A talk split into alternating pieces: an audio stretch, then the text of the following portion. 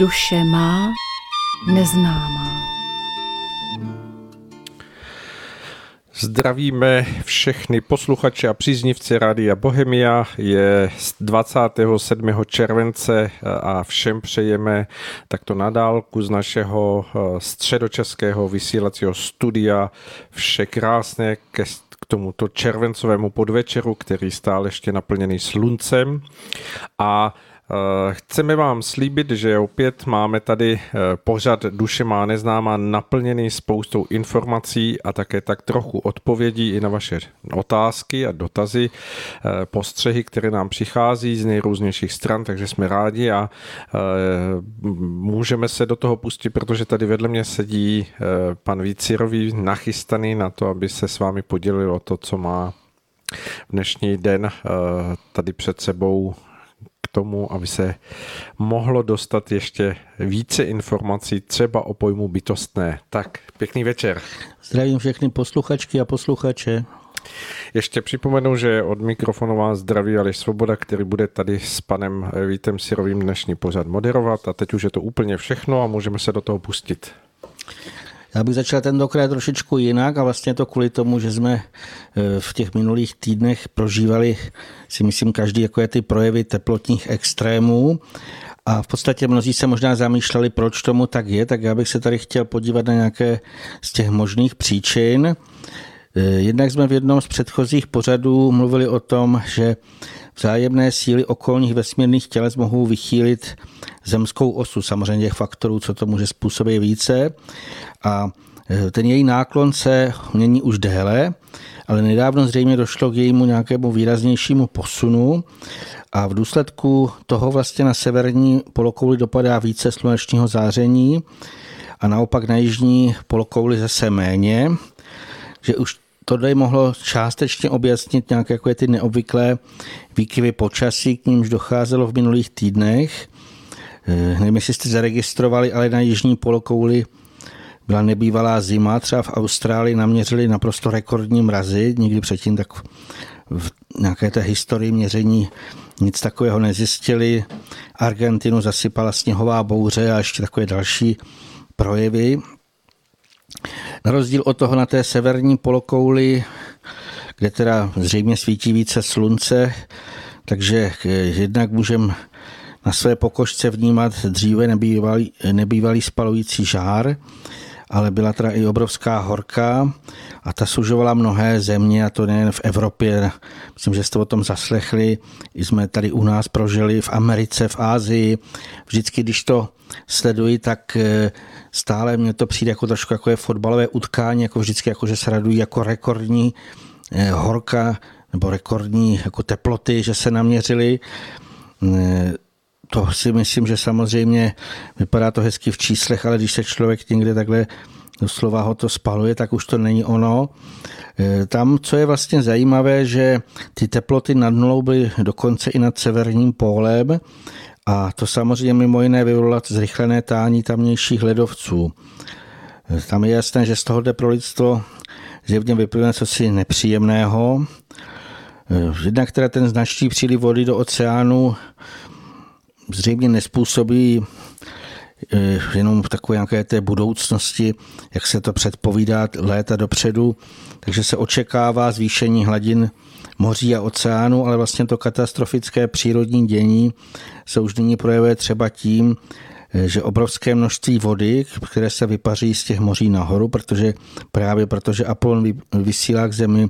zvýšený žár a ta vznikající vodní pára je pak vysávána organosem, to znamená vládcem vzdušných, vzdušného živlu, právě do těch vyšších vzdušných vrstev. Tam vznikají mračna, ty se vlastně nějakým způsobem přenesou na ta místa, kde eh, je to určené vlastně pak Tonorun, zase té vládce bouří, vydá příkaz a to rozpoutá ty síly všech možných živlů do těch nebývalých projevů a proto se na více místech objevují ničivé bouřky, vychry, tornáda, příbalové liáky a další projevy. O tom jsme už opakovaně mluvili. Já bych jenom zopakoval, mě to až někdy fascinuje, protože občas sleduje radar eh, jak se nám to stále vyhýbá. Jako teď minulý týden zase byly bouřky a doví se člověk, že v Polsku tam měli i mrtvé, obrovské kroupy, všechny možné takové tyhle ty skutečně už extrémní projevy, alespoň eh, ta oblast, kde jsem třeba teďka, jako kde bydlíme, střední Čechy, tak stále, stále jsme nějakým způsobem poměrně eh, dost chráněni, což je si myslím takové zavazující.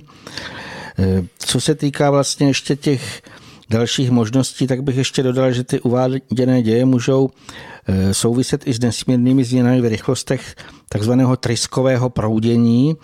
Eh, ty vlastně prolétají horními vrstvami naší atmosféry. Eh, já když jsem se podíval na takový web, on se to jmenuje globální mapa větru, počasí a tak dále. Pokud by někdo měl o ní zájem, tak ten odkaz by mohl zaslat mailem, to nechci tady se tím nějakým způsobem moc eh, zdržovat, ale tam vlastně je zobrazeno, jak ty, to tryskové proudění jak probíhá. Já jsem doslova byl zaskočen tím, jak byly nesmírné rozdíly v rychlosti tryskového proudění na té jižní a severní polokouli. Eh, právě, že vlastně na té severní, to znamená naší polokouli, byla na některých místech až deset, deset, desetonásobně nižší rychlost vlastně to tam méně proudí, abych to popsal a vlastně ten důsledek je, že se mnohem méně ochlazují ty vrchní vrstvy atmosféru, to je skutečně nějaký větráček, který má proudit a on se jako kdyby zastavuje. Eh, naopak když, tě, když bych teda dal samozřejmě k tomu, když si vezem to zesílené sluneční záření, takže tím vlastně je eh, více zahřívaná a my to potom na Zemi pocitujeme jako obrovská horka, z kterých e, zase ještě vyplývají takové ty ničivé požáry, o nich se ještě potom e, povíme, ale e, spíš bych se vrátil k těm vzdušným proudům, nebo tryskovým proudům a zajímavé je, že kolem severního pólu se v této v těch výškách to téměř zastavilo. Bylo to něco kolem 10 km za hodinu, což je téměř vlastně bezvětří. A když jsem to porovnal s tím, co bylo na jižní polokouli, tak tam vlastně byly v těch vrchních vrstvách zemské atmosféry silné vychry, třeba až rychlostí před 300 km za hodinu. A samozřejmě, když se to takhle rychle jak si ochlazuje, tak zase na Zemi to pak eh, může vyvolat buď teda ty mrazy nebo eh, ty sněhové bouře. Je to důležité vlastně si eh, uvědomovat tyto změny dalekosáhlé. Eh, samozřejmě v tomhle dění asi spolupůsobí i mnohé další vlivy o těch lidských nepatřičných zásahů, jako je třeba to takové blokování nebo odstíňování záření, které má vlastně skrze ty horní vrstvy atmosféry proudit. A co to tam vlastně blokuje, jsou to zbytky satelitů a doslova takové to kosmické harampádi, které oblétá i třeba v tom vesmírném prostoru kolem země dokola. Myslím, že jste to už taky zahlédli, ale potom, že ten další zase e, takové to důležité, vlastně jsou to zásahy těch vyšších e, bytostných, pokud třeba vládce větru, vychrů a veškerých dalších vzdušných projevů organos obzdrží z pokyn, aby, tím, aby určitým způsobem vedl to vzdušné proudění i těch horních vrstech atmosfér, tak eh, vlastně on to skutečně jako i hned učiní a člověk proti tomu nezmůže naprosto nic. Hmm, tam, co se týká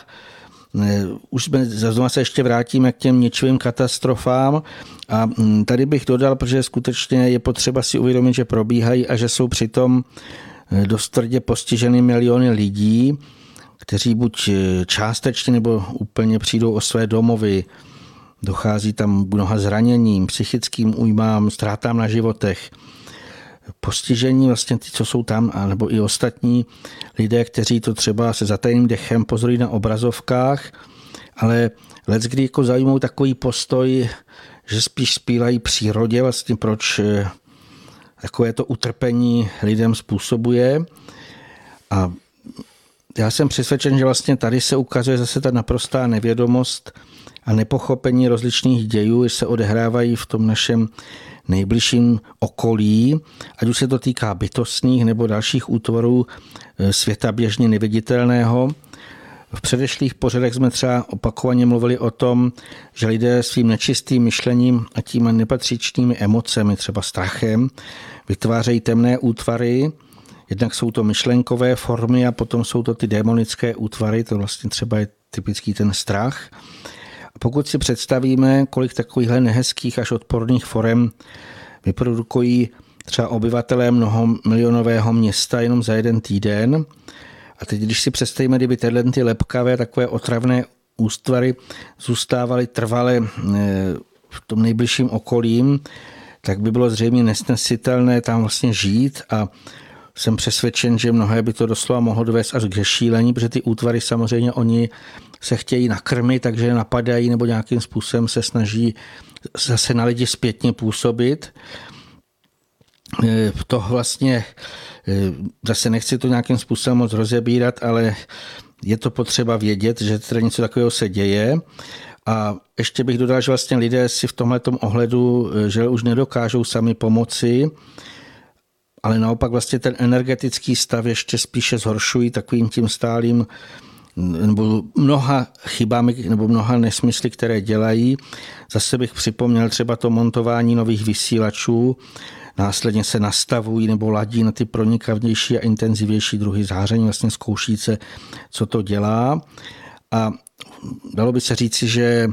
eh, asi si to mnohí všimli, že jako ta nějaká taková ta snaha o zlepšení z hlediska takového toho oficiálního působení je minimální tak proto vlastně musí k záchraně nás lidí tvrdě zakročit vyšší bytostní. A oni vlastně z toho lidského hlediska zdánlivě vyvolají třeba katastrofické přírodní dění. Ale když se na to podíváme z pohledu zůry, tak vlastně bytostní oni očišťují nebo doslova uklízejí to, čím jsme jako my lidé ten svět zamořili. To znamená, to vlastně, co tam je, to znamená třeba ty myšlenkové formy, tak ta bouřka to dokáže úžasně pročistit a proto můžeme třeba vnímat, že po té bouřce nebo po tom vychru není jasnější a čistší jenom pozemská obloha, ale jsou alespoň na nějaký čas rozehnány tyto myšlenkové formy. Myslím, že mnohí už vnímali takové to vnitřní občerstvení a povznesení a vlastně tyhle ty opakovaně probíhající očistné procesy bytostní jsou pro nás teda nesmírnou pomocí a z duchovního hlediska můžeme říci i záchranou, že kdyby se měli z přilnavosti takovou tou dusivostí nastal nalepit ty ošklivé myšlenky na člověka, který vlastně pobývá v takto jemnohmotně zamořených místech, tak by zřejmě mnozí podlehli takové té savé síle, protože tyhle ty formy, oni se snaží vstřebávat všechno slabší a ten důsledek je, že vlastně ty takový to jaksi přemožení jsou doslova tomu jejich vlivu odevzdané, to je jak se o tom tady častěji bavíme, vlastně je to takový ten způsob i té manipulace nebo e, sugestcí, ale je to právě i v tom neviditelném světě. A ještě bych tady připomněl, že vlastně tyhle ty formy mají určité centrály, e, ty jsou vyživované tím nečistým chtěním lidí. A v důsledku vlastně zák- působení zákona přitažlivosti stejnorodého tyhle ty útvary vlastně magneticky přitahují ty podobné druhy myšlení a emocí a teďka vzájemně zase působí na lidi na zpátek a e, představme si vlastně, jak by bylo těžké se z toho nějakým způsobem uvolnit. To znamená nebýt těch vysokých služebníků Valhaly, které skutečně drsně zasahují třeba těmi silnými bouřemi, tak by zřejmě mnohé ty vnitřně nepevné lidi už dávno pohltili a udolali tyhle ty odporné myšlenkové další temné formy. Oni by vlastně to směřování lidské sevřelo takových těch neúprostných spárů a doslova by člověku nedovolilo volně se nadechnout nebo se spojit se světlými proudy. Toto mnozí možná zažili při nějaké takové té, těch atakách temných, temných eh, forem, že i když se chtějí pomodlit, tak eh, pokud jsou v tom vyloženě vychýlení, tak najednou to ani nejde. Takže když si vezmeme ty údory tonoru, na to znamená, někdo mu říkal pán blesku a já teď jsem zase pozoroval tak úžasné blesky fialové, to jsou až neuvěřitelné jako útvary, co no, i v tom, fyzic, v tom viditelném světě, jako my můžeme zaznamenat, nebo se to nafotí, nebo Vichr Organos se zase bych připomněl ještě záře Siriuse, to je vlastně pán eh, jednak světla a ohně a ten předává vlastně skrze Apolona to záření a oni vlastně čistí tenhle ten svět už po tisíciletí, aby vůbec eh, jsme tady ještě mohli nějakým způsobem přežívat, existovat,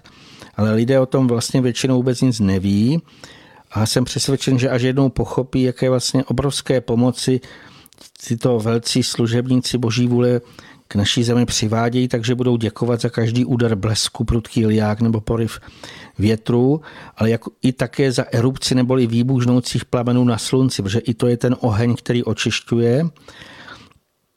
Jinak eh, popisoval jsem to i z toho důvodu, že to objasňuje, eh, proč skutečně takové prudké bouře opakovaně zasáhly různé hustě obydlená světová velkoměsta, eh, takže tam je asi jasné, že ty potřebují zjevně dost očistit. Tam asi je potřebné nebo zajímavé se hm, uvědomit tu věc, která je dnes přehlížená stále ještě v tom hm, způsobu takového toho vědeckého dokazování věcí, že se argumentuje tím, že vlastně vliv člověka na eh, ten chod eh, tady hm, přírody a těch přírodních jevů na Zemi, eh, že se projevuje teď v současné době tím globálním oteplováním. To je takový poměrně silný termín, který se zmiňuje velmi často. Poukazuje se na to, že to je následek lidského počínání a že to je hm, důsledek vlastně toho způsobu, který člověk nastavil v tom svém průmyslovém a dá se říct jako jakýmsi mm, západně komfortním způsobu života. A to je eh, samozřejmě jen jedna část toho skutečného dění, protože tak, jak jste i eh, vy eh, velmi dobře popsal přes to působení těch vysokých bytostných služebníků, mm, můžeme říct, že to, co se děje, tak by se dálo i za těch podmínek, kdyby lidé v tom svém působení tady na Zemi nešli tou cestou nějaké průmyslové revoluce a nebyly by rozvíjeny ty všechny eh, techniky a, a, a technologie, které se rozvinuly v těch posledních desetiletích nebo posledním století,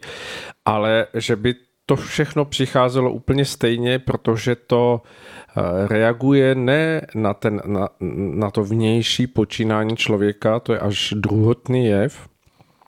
a jen z části se to může nazvat jako spojeným, eh, spojenými, spojenými nádobami, ale to hlavní je eh, vnitřní nastavení lidí, vě, většinové nastavení vě, eh, toho myšlenkového světa, citového světa lidí, protože i kdyby lidé žili relativně v tom hm, pozemském způsobu v jakési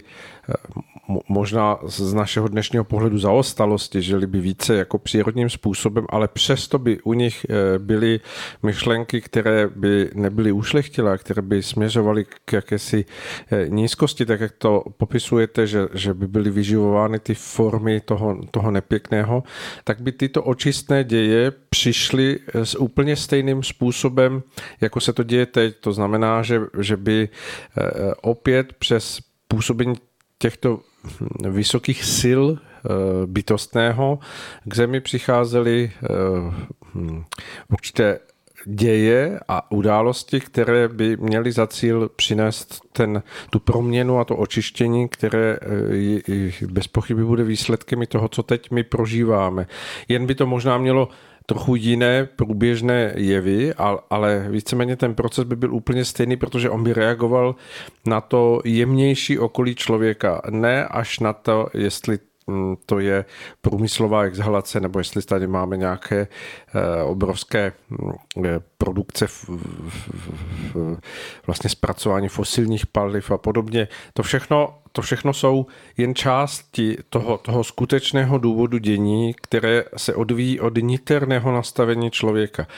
Až toto jako lidé pochopíme, až to bude možná nějakými cestami dáno k uchopení těch zákonitostí pro ten v úvozovkách vědecko-rozumový svět, jestli to vůbec bude možné, tak samozřejmě se dojde na to, že, že tyto děje se odehrávají zákonitým procesem, protože tak jako fungují zmíněné zákonitosti v tom fyzikálním světě a ve světě fyziky, chemie, tak, tak stejně tak tyto zákony působí v tom jemném, co, co my na první pohled ne, nevnímáme, nejsme schopni to zachytit eh, v tom myšlenkovém a citovém, ale přesto se to odehrává. Jsem přesvědčen, že takové ty oficiální eh, i dokonce se to nazývá jako statistiky nebo vědecké studie ohledně globálního oteplování je z velké části velikánský podvod, protože tam se vždycky dojde k tomu, že lidé moc dýchají, že se musí snížit produkce zvířat, protože mají moc oxidu uhličitého. Samozřejmě útočí se na auta, s kterými jezdíme, tím, že se vlastně topí a tak dále. A jako kdyby se úplně přehlédly ty ostatní, eh, mnohem děje, mnohem, teď bych řekl, i, teď, i ty pozemské, Protože eh, když si představíme, kolik létá letadel, zbytečně ještě vojenských třeba letadel, mají cvičení a letají i nad námi, eh, kolik lidé dělají nesmyslu a znova bych ještě připomněl ty obrovské požáry, eh, to nevím, jestli jste sledovali, ty jsou téměř na všech kontinentech, ale obrovitánské skutečně, ať už to je od Ruska přes Evropu, Amerika, to, a ty požáry hoří mnoho měsíců a tisíce a tisíce hektarů tam zoří. A teď si představme, jak obrovský žár toto vyprodukuje a jak to chce někdo srovnávat eh, s vlivem člověka nebo nějaké krávy, já nevím, jestli vydechuje tolik eh, oxidu uhličitého, takže hm, tyhle ty vědecké takové rádoby chytré jako poučení ne, oni skutečně nepostihují ani tu hmotnou realitu, protože eh, potom by museli poznat právě třeba konkrétně, když bych se vrátil k těm požárům, tak jenom na jednom webu ještě tam bylo velmi překvapivé, že konečně přiznali, kolik tím, že hoří už i domy, jako to jsou požáry, které spalují stovky domů a všech možných, já nevím, dopravních eh, prostředků a všeho, co lidé mají, a že to vyprodukovalo obrovské množství Eh, toxických plynů, protože všechno možné z umělé hmoty. A vemte si, co mají lidé doma. Já jsem třeba viděl takové jedno video, kdy ten dům, který hořel, najednou vybouchl, nevím, jestli tam měl ten původní obyvatel třeba zásoby nafty či čeho jiného, ale eh, vlastně ten děj eh, je globální z toho hlediska, že skutečně bytostní ve velkém očišťují, protože pro mě jako samozřejmě to vychýlení je prvotní třeba, proč je takový průmysl a proč se tolik vyrábí takových těch nesmyslů, je ta lidská hamižnost. Protože kdyby lidé skutečně se vrátili k tomu přirozenému, tak by mohli vyrábět plno věcí, které potřebují, ale ty věci by vydržely desítky let, ne celý život a v podstatě nebylo by to v takovém tom eh, bláznivém kolotoči co nejvíc vyrobit, co nejvíc prodat, potom to vyhazovat, potom s tím zase se neví, co s tím. To znamená, eh, tohle vlastně všechno vyplývá ale z toho špatného nebo nesprávného vnitřního nastavení, a samozřejmě přitom ještě vznikají ty myšlenkové formy, které teda obtěžují všechny možné. Třeba mnoho žen i nám volá nebo nějakým způsobem se ozývá, že zřejmě s tím mají problémy, jak zvládnout všechny možné ty, eh, ať už jsou to teda myšlenkové formy nebo emocionální proudy a ono to doslova v tom neviditelném je to někdy až skoro už hmatatelné a samozřejmě to je, bych řekl, ten nejhorší i probytostné, vlastně ten nejhorší jako náš vliv, protože my místo, aby jsme se spokorněli a nějakým způsobem zamysleli, tak se stále tluče na bubínky a vlastně se vymýšlí nějaké úplně jiné vědecké rádoby eh, chytré zprávy, ale podle mě to nikdy nic nevyřeší. Já bych se ještě spíš vrátil k těm katastrofám, protože to vlastně, že produkujeme jako lidstvo, jako nebo převážná část lidí, vlastně tyhle ty mm, nějaké nehezké útvary, když bych to tak nazval, tak ono z toho vyplývá i ta další skutečnost, že vlastně vůbec by nemuselo být tolik ničivých katastrof, kdyby se lidé stali skutečně mravnějšími a ušlechtilejšími, protože kdyby z lidí vycházely jen ty čisté myšlenky a radostné emoce, eh, tak by bylo i to okolní přírodní dějí mnohem příznivější. Zřejmě by byly nějaké bouře občas, ale nebyly by tak ničivé. A ještě co se týká eh, těch bouří, tak já jsem velmi často pozoroval na těch videích takovou zvláštní věc, že oni jsou skutečně nesmírné bouře, ať už teda ty běžné, kdy prší, ale i prachové bouře, a další je teď naprosto minimální viditelnost, ale lidé jako kdyby museli za každou cenu někam jet. Teď pak vidíte ty obrovitánské masové bouračky, kde jsou kamiony, auta, stovky aut je tam nabouraných, protože lidé spěchají, aniž by se nějakým způsobem zastavili, když něco takového přichází. Takže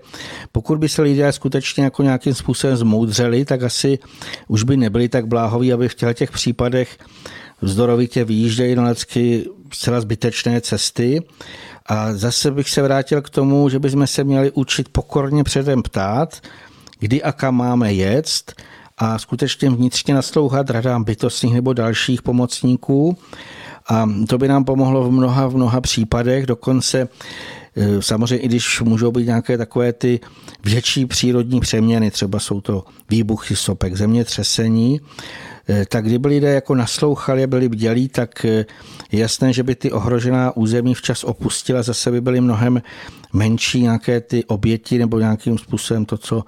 je nejvíc bolestné. A já teda jsem přesvědčen, že vlastně ti lidé, kteří tady budou eh, na této zemi smět žít po velké očistě, si budou už bytostných velmi vážit, budou to brát velmi vážně a ani skutečně nenapadne tak bláhová myšlenka, že by mohli ovládat tyto obrovité služebníky boží vůle a dokonce jsem představen, že pokud by někdo zahlédl jenom nějakého takového bytostného typu krakonoše a na tož hm, ty vyšší bytostné služebníky valhaly, tak skutečně to by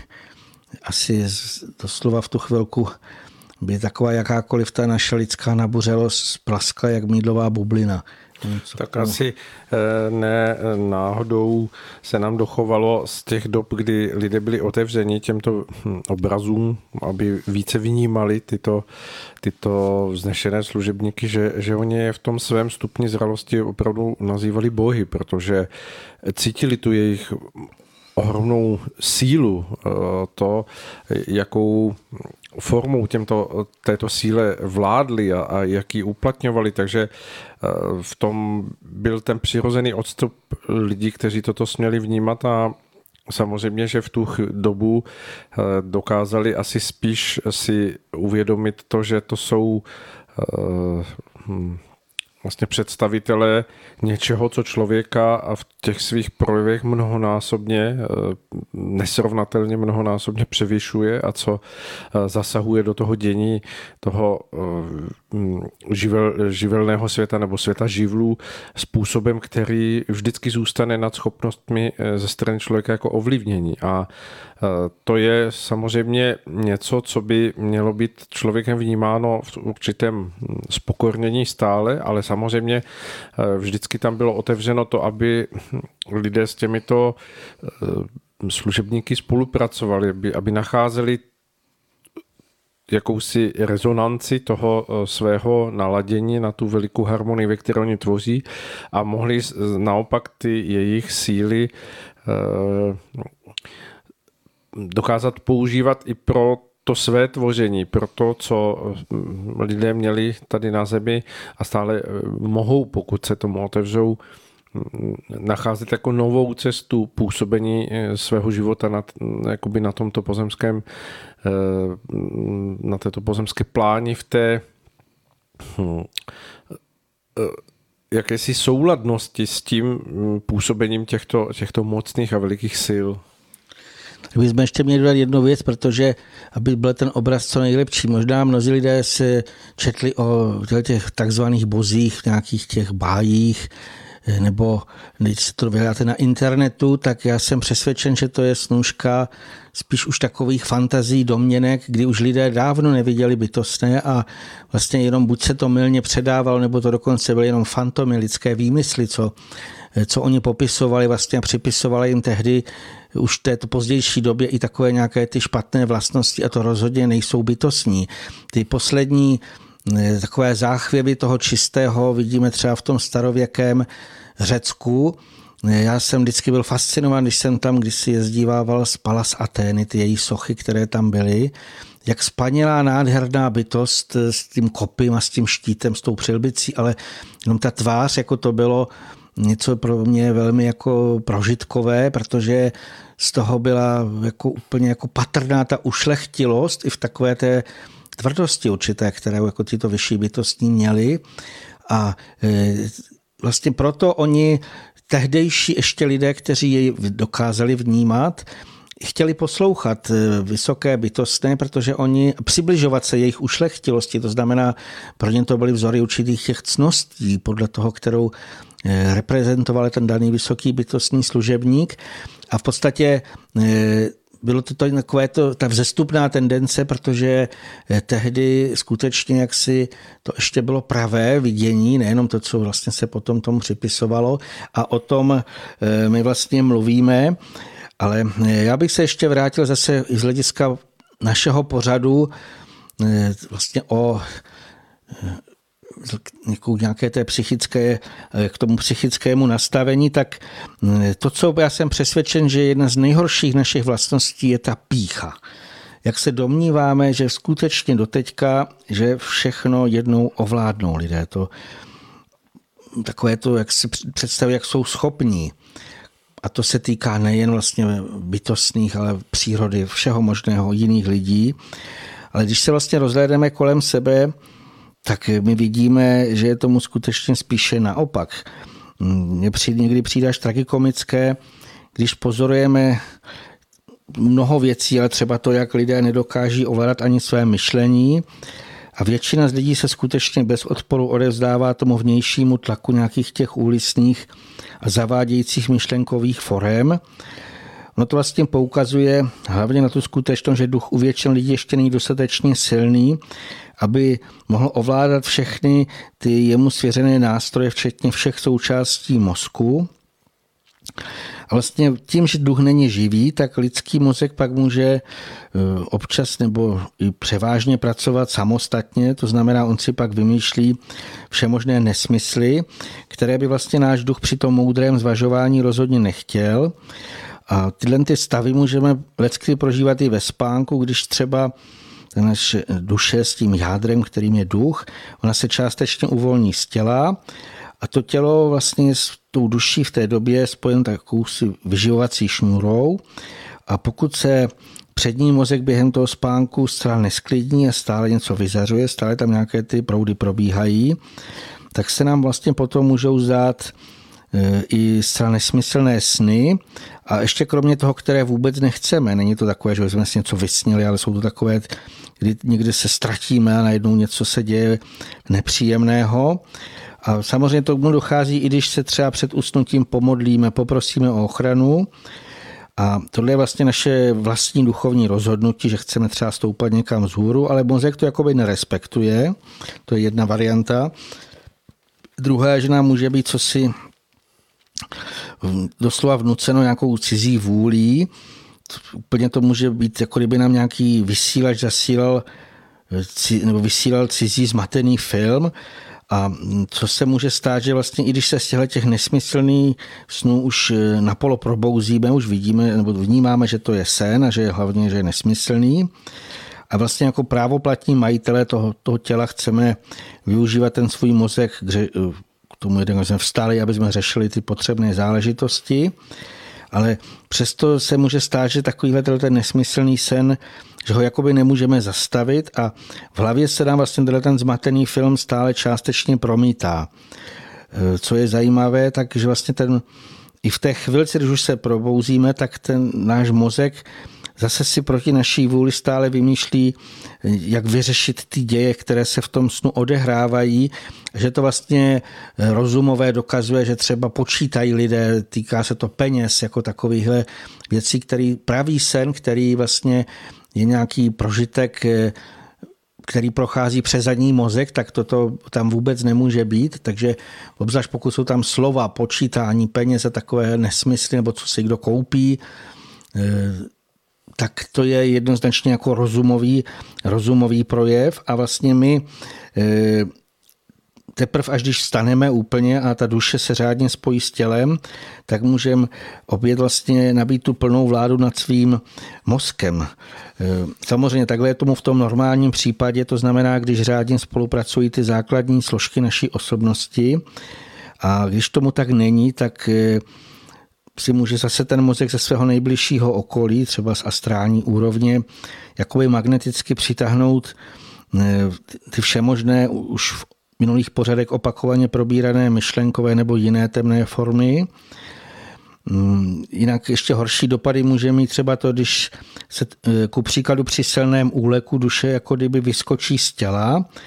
A to znamená ten právoplatný majitel, že ten daný duch, on tratí přechodně vlá, plnou vládu nad tím svým tělem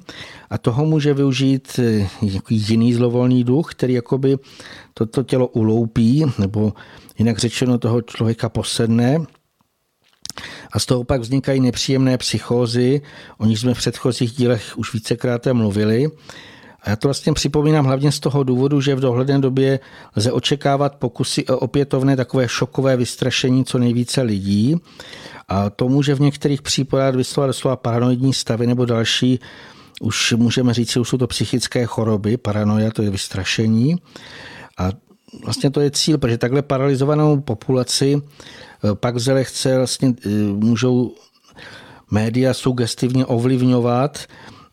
Jinak ty oficiální média jsou dodnes stále ovládána kazy světy, takže tam skutečně člověk už se nemůže na nic spolehnout.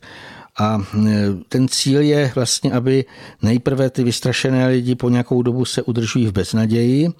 aby jim vlastně pak následně nabídli nějaké údajné záchranné řešení. No, e, zase nechci tady dělat nějaké bubáky, ale i když dojde k nějakým těmhle těm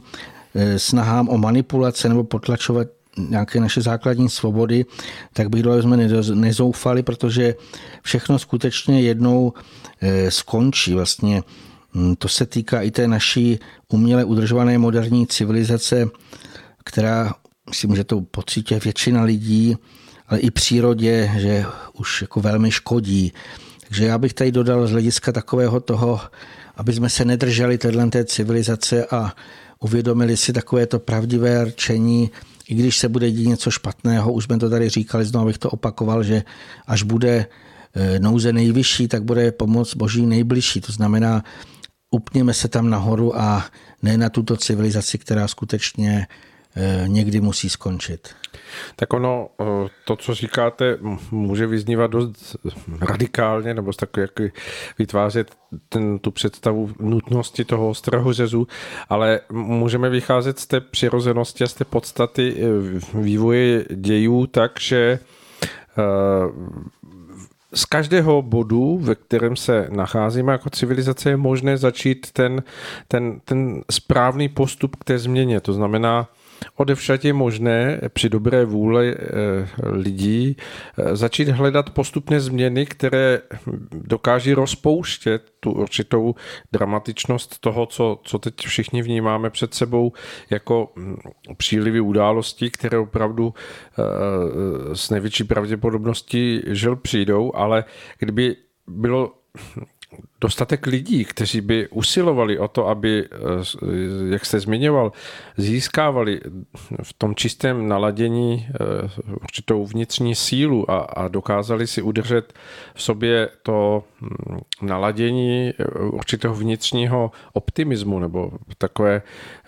radostnosti. A přesto všechno, co prožívají, tak dokázali především hledět na to, aby splňovali ta Ježíšova slova, co nechceš, aby druzí činili, tobě nečin jim. Jak chceš, aby se vlastně chovali druzí k tobě, tak se eh, chovej ty k ním a eh, vlastně naplnili v té přirozené podstatě každodennosti to, tu výzvu toho, aby dokázali s vlídností a laskavostí eh, hledět na druhé lidi a tím splňovali vlastně to milování svých blížních tak eh, by se ukázaly eh, východiska a cesty, které teď samozřejmě musí být uzavřeny, protože se jim nedaří eh, v tom nastavení většiny lidí k tomu, aby se objevily jako inspirace, jako řešení, které by bez pochyby nám jako lidem byly dány jako, jako obrazy těm dávným mistrům a malířům mohly být vnuknuty víze, tak stejně tak mohou být ukázány plány a východiska pro nejrůznější stavy společnosti. A to je samozřejmě něco, co by znamenalo, když by sem, jsme z toho vycházeli jako z, z možnosti eh, toho přijmutí toho nastavení dobré vůle většinou lidí, nebo alespoň velkou částí, tak by se mnohé věci dali daleko rychleji a daleko snáze uplatňovat, přinášet do, do života jako, jako vlídné nastavení, které by dokázalo najednou uvolňovat to napětí, které mezi lidmi a mnoho věcí by se dalo zvládnout během velice krátké doby jako zlepšení a to zlepšení by bylo pouzbuzení pro další lidi a tím bychom vlastně dokázali rozpustit to, to obrovské napětí stresu a o, o čem vy hovoříte, ta manipulace a snaha držet eh, lidi v jakémsi nastavení strachu, to všechno by se stalo minulostí a nemuselo by tady být, protože by eh, ta, ta většinová nastavenost lidí vlastně toto odmítla. Odmítla by to ale ne eh, jako v odporu v boji, ale v odporu v, té, v tom přeladění sebe sama je to stejné, jak vy jste zmiňoval o, tom, o těch snech, často bývají inspirovány tím, že lidé úplně z hlouposti se dívají na, na filmy nebo čtou knihy nebo před spaním eh, se vlastně zachytávají té své tou, tou svojí vnitřní nastavenosti na frekvence, které se pak dostávají samozřejmě eh, k člověku do té velké blízkosti z hlediska stejnorodosti. A můžeme si to třeba hm, poukázovat na to, že Hmm. Dnes mnoho lidí nedokáže existovat bez toho, že jim hraje mimovolně rádio, že prostě se cítí být natolik eh, jako potřebně obklopení v tom hm, zvukovém světě něčím, nějakou kulisou, která je hm, vlastně vytrhává z té případné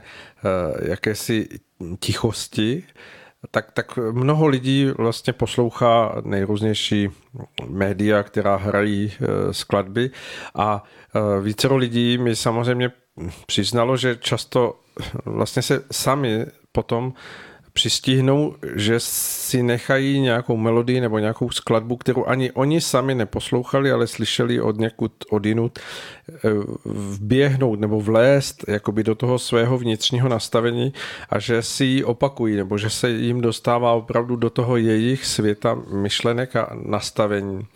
A eh, to je vlastně známkou toho, jak ten eh, stav je opravdu už v takové jakési eh, pro, provrstvenosti nebo propojenosti, že člověku, aby se z toho vymanil a dokázal si vytvořit půdu k tomu jít spát opravdu připraven na ten spánek v tom čistém a, a klidném a mírném naladění, jak by mělo být, oproštěný od, od toho všeho Eh, šumu a, a mm, klokotu toho předcházejícího dne, tak to se, to se daří jen málo lidem. A samozřejmě pak do těch eh, snů se dostávají útržky a, a obrazy a jakési vytrženosti a v nejrůznějších spojitostech eh, souvislosti, které jsou dozvukem nebo otiskem toho předchozího dne nebo předchozích dní. A častokrát i z toho cizího světa, protože se to dostává přes slova a pojmy do toho světa člověka, který potom se budí s tím, co, co se mu dělo, co se odehrávalo, přitom vlastně v tom čase spánku on hostil v tom svém mozkovém nastavení cizí hosty, kteří mu tam vlezli z toho vnějšího světa. Proto uh, jsem četl, že bývá nejlepší buď opravdu jít spát po tom, co člověk má otevřené okno, poslouchá šum přírody, tekoucí vodu, nebo když už nemůže něco takového, teď myslím v potůčku, ne, ne, ne ve vaně, ne, tekoucí vodu. A když eh, hm, nemá tu možnost mít přírodu, otevřené okno a poslouchat zvuky z toho přírodního světa, tak eh, údajně se doporučuje jako nejlepší jakýsi pomocník eh, poslouchám melodie od uh, Mozarta, které jsou v jakémsi harmonickém nastavení a oni pomohou vyladit ten, ten lidský aparát uh, mozku do, do určité klidnosti a harmonie, která potom usnadňuje to, aby se opravdu mohl velice rychle dostat do toho hlubokého spánku, který není rušený tím vnějším světem aby nás teďka někdo nevypnul, řekl si tak, už to bylo dost toho povídání. ale já bych jenom dodal jednu věc. To, co říkáte, je určitě pravda, ale já tyhle ty prožitky popisuju své vlastní a u nás není nic takového rušivého, ani rádio nemáme, ani televizi, ani nic neposloucháme, ani nic nečteme a večer posloucháme třeba jak fouká vítr nebo něco takového. A e, jako ten prožitek je, že samozřejmě tam to, co jste říkal, je to možné, ale e, je to možné právě i v té druhé variantě. A to mám takové, že ty sny jsou totálně jiné a nikdy jsem nic takového nezaslechl, nečetl ani neviděl třeba ty krajiny města, které tam jsou, naprosto nemají žádnou spojitost nebo lidé jako s tím, co bych četl. Takže já jsem přesvědčen, že to skutečně přichází z toho astrálního okolí, od toho zamořeného a ještě bych tam jenom krátce dodal tu věc, že tam ten krásný obraz, jak jste povídal, bylo by to úžasné, kdyby aspoň převážná část lidí, to znamená více než polovina, vytvářela nějaké ty ušlechtilejší formy, eh, ať už myšlenkové, emocionální, a samozřejmě tehdy by se přeladila, byla schopná přeladit třeba, nebo mnohé děje úplně změnit, ale eh, že to, co já registruji, mm, tak je to stále malá část lidí, kteří už dozráli, se probudili duchovně a tak to působí. A další věc je, že já jsem přesvědčen, že je nutné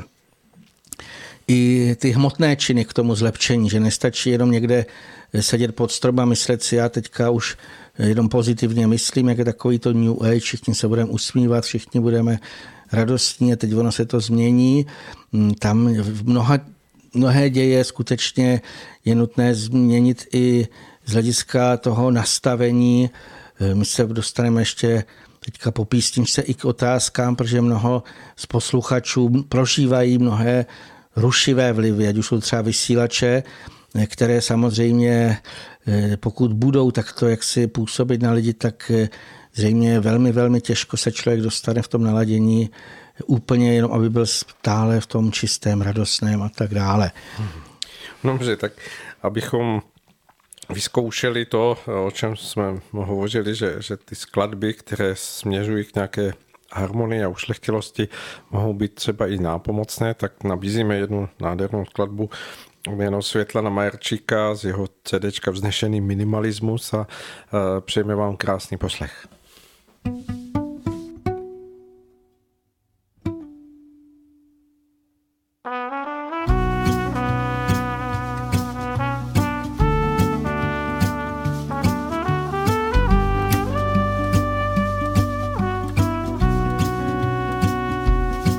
Teraz je krásne žiť,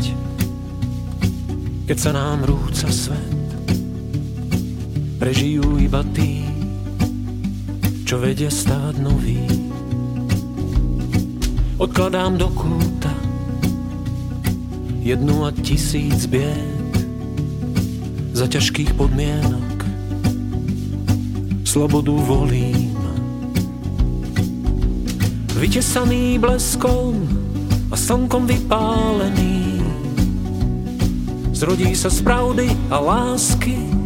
nový svet. A dám sa na pochod a zbijem nové krovy. Nepokoj odkladám, odvahu beriem späť. Teraz je radosť žiť, svet ide do zániku z rozvalín povstane nový a celkom iný. Starý uteká, beží si po paniku a kričí v médiách, že on je bez viny. Vytesaný bleskom a slnkom vypálený zrodí sa z pravdy a lásky nový svet a dám sa na pochod a zbijem nové grovy. Nepokoj odkladám, odvahu beriem späť. Teraz je krásne žiť, keď sa blíži veľká búrka. Nastal čas oddeliť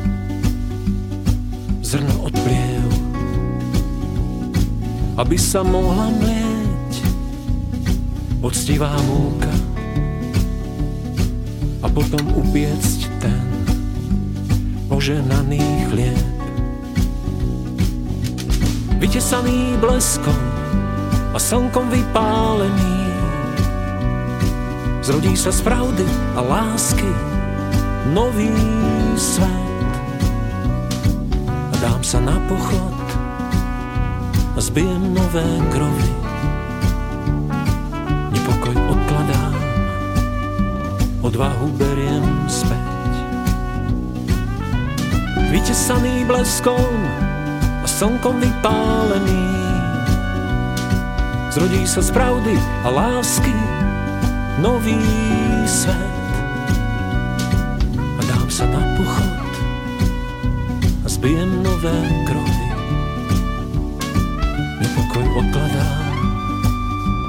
Dwa Huberie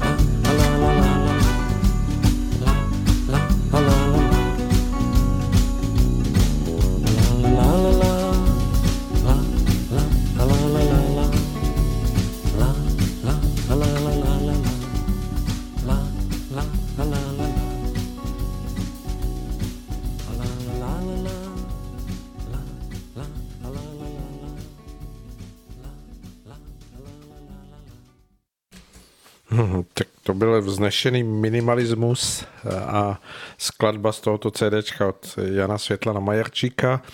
A vy stále posloucháte pořad Duše má neznámá z 27. července. Máme tady hosta pana Víta Sirového a povídáme o velmi důležitých věcech, takže pojďme k tomu, co jsme probírali před skladbou a potom, co máme nachystáno z dotazů od našich posluchačů, ať můžeme zodpovědět něco, něco konkrétního, jak se zmiňoval. Já už bych postoupil k těm otázkám. Eh, Nejprve bych teda chtěl poděkovat všem, kteří nám buď napsali, nebo vyjádřili podporu, nebo nás něčím zajímavým doplnili. Eh, Mimo to tak vlastně tam bylo více jako nějakých konkrétních otázek a na některé se zde pokusíme zkráceně odpovědět. Jedna z těchto otázek se týkala toho, jestli je nějaký způsob, jak se mm, ubránit proti vinulém pořadu uváděnému elektromagnetickému záření. Tak zcela otevřeně eh, to není nikterak jednoduché. Sice se na mnohých místech nabízejí nějaké si hliníkové eh, folie, ale podle mého názoru to nepřipadá jako přínos nebo nevyřeší toto situaci tu tasatelku vlastně bych odkázal na stránky, které se jmenují Stop 5G a na nich vlastně více dobrých rad, eh, co všechno může každý člověk udělat, alespoň pro to částečné zlepšení. Ono je to od vypnutí Wi-Fi všudy přítomných, eh, jsou prostě mnoho takových věcí, které uleví eh, ten, tu zátěž elektromagnetickým smogem. Já bych ještě mimo to připomněl už, ten, už doporučovaný ten co nejčastější pobyt v čisté přírodě, kde je třeba slabý nebo ještě lépe žádný signál, to poznáte i na takovém tom ukazovat, ten ukazatel v mobilu, v tomhle ohledu já osobně mám nejlepší zkušenosti s takovými těmi málo frekventovanými horskými údolími. Pokud ale zase má teda někdo ty silné vysílače nedaleko svého bydliště, už více lidí jim popisovalo, že přímo proti oknům eh, je má a i na sebe pocitují vlastně ten nepříznivý vliv, tak eh, samozřejmě tam je otázka, jestli se mohou nebo nemohou odstěhovat, jak často tam musí být. Eh, ty možnosti jako jak tomu zabránit, tak se uvádí vlastně, že jsou různé zákonné možnosti, jak se proti tomu ohradit. Tvrdí vlastně, že se mají lidé obracet třeba na své starosty, aby jim podle jakéhosi zákona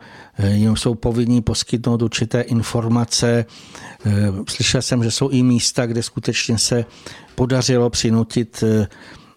i ty operátory, že museli ty silné vysílače odstranit. To znamená, je více možností. Samozřejmě je to otázka v podstatě, e, jestli to bude úspěšné, jinak ty návody a potřebné tiskopisy ta potacetelka nebo jiní posluchači mohli na, nalézt opět na těch stránkách Stop 5G, to se dá vyhledat, nebo vám můžu přeposlat i ten odkaz. Já osobně bych ale vlastně v důsledku toho současného skorumpovaného systému a to společenské uspořádání nějak moc neočekával ze strany lidí jakousi brzkou nápravu. E, pro mě je tam spíš takové to výhled, zase bych se vrátil k těm vyšším bytostným, že ty můžou jakoukoliv lidskou zlovůli nebo ty špatné činy e, skutečně jaksi e, zamezit. Pokud by třeba organost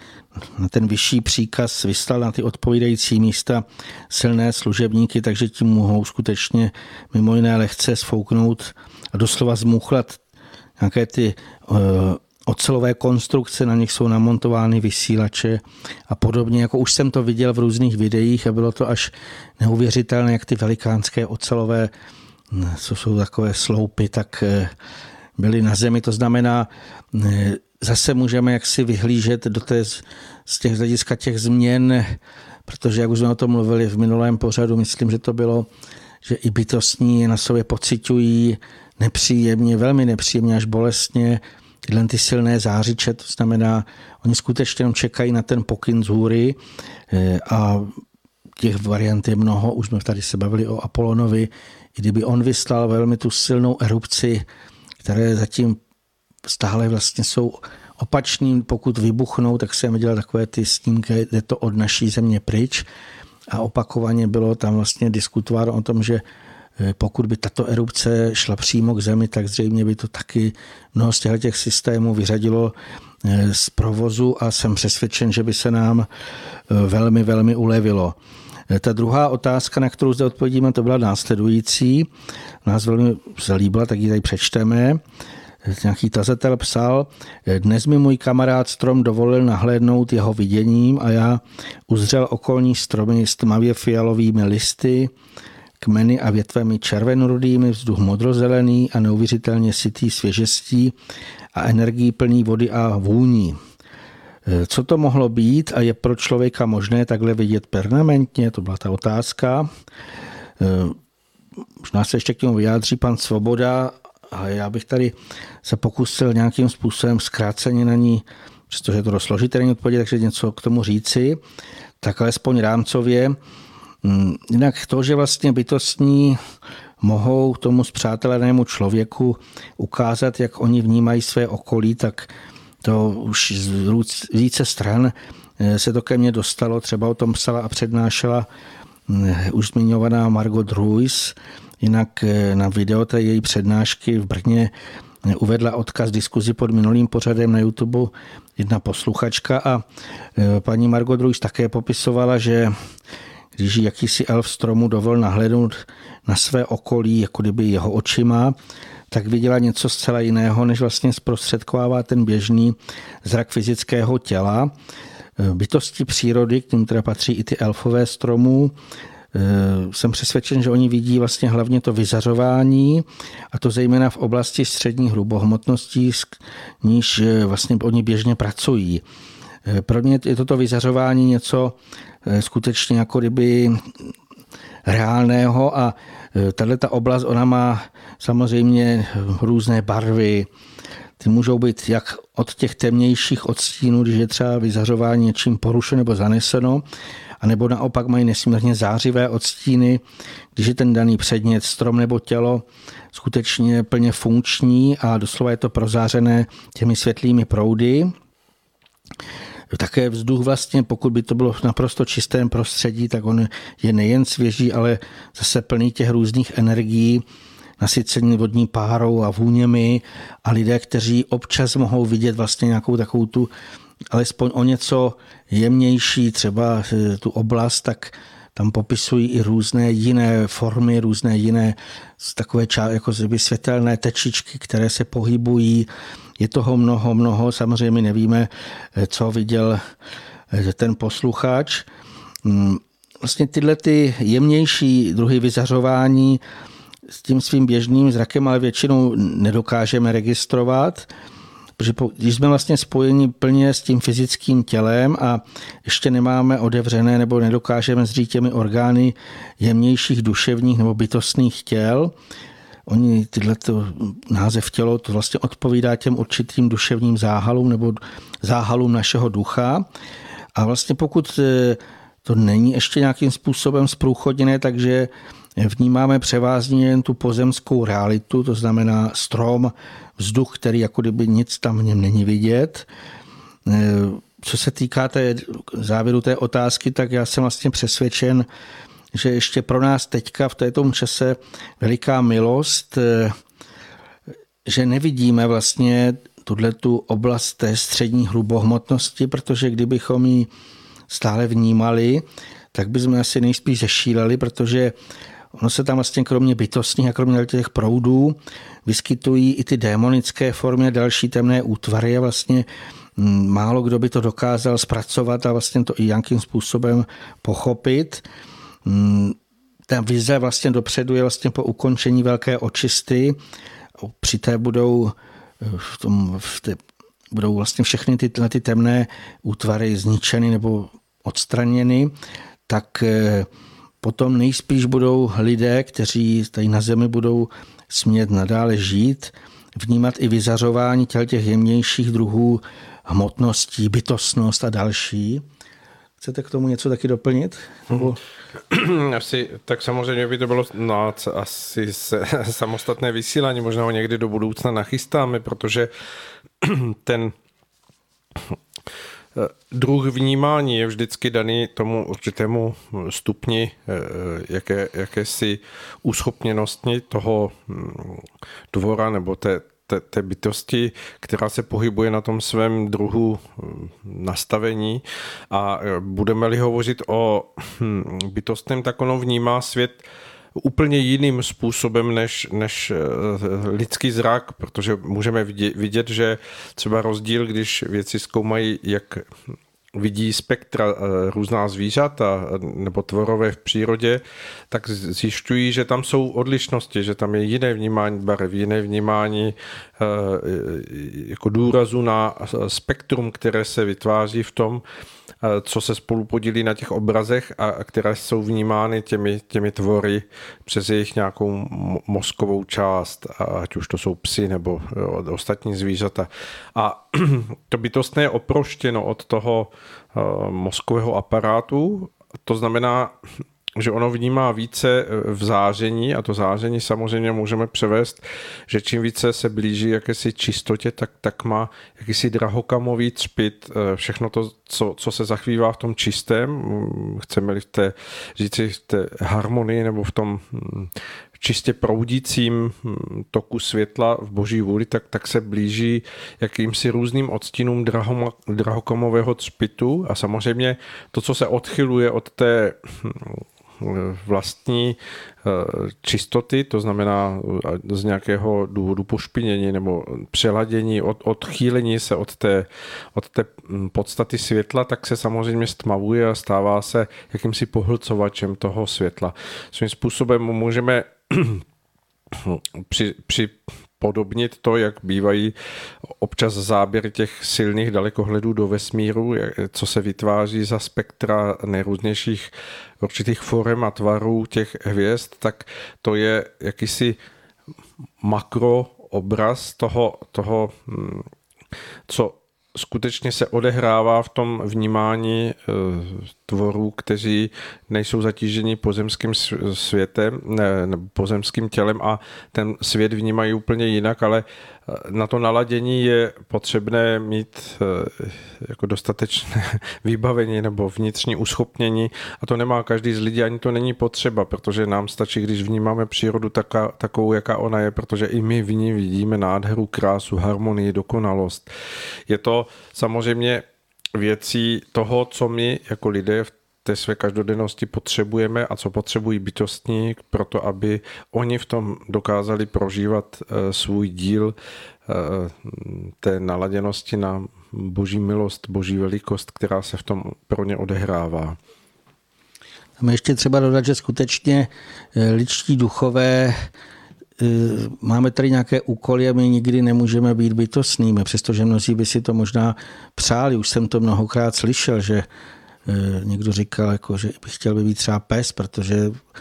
eh, právě těm zvířatům eh, chybí to naše rozumové jako takové stísněnost a takové to, co vlastně čím jsme stále neustále spoutáni. Takže samozřejmě to může být velmi jako pro nás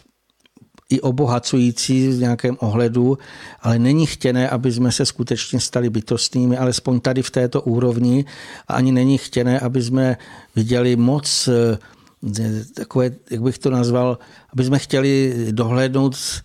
jako kdyby něco navíc, protože je mnoho technik, které jako učí lidi vidět, co si. Otázkou je, nakolik je to skutečnost, nakolik je to pak fantazie, ale eh, právě vlastně my máme tady a teď se věnovat té naší pozemské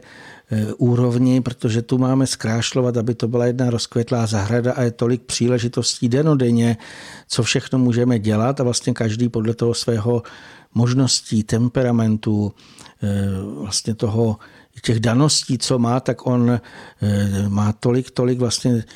těch prožitků, bych řekl, může mít a nepotřebujeme k tomu nic takového, přestože může být i pro někoho to částečně zajímavé, ale já bych raději se vrátil do té pozemské reality a ještě jsem chtěl tady pár věcí říci i k tomu současnému dění, tak já bych tady chtěl upozornit na jednu dle mého názoru dost důležitou věc, nejspíš se asi nedostala ke všem našim posluchačům, možná i kvůli tomu, že tady tady opakovaně nabádáme, aby se zbytečně nezatěžovali sledováním oficiálním zpráv, takže já osobně se jim také povětšinou zásadně vyhýbám, ale eh, před tímto vysíláním jsem si co si výjimečně cíleně vyhledal. Nalezl jsem eh, to, co jsem vlastně očekával, že konce minulého týdne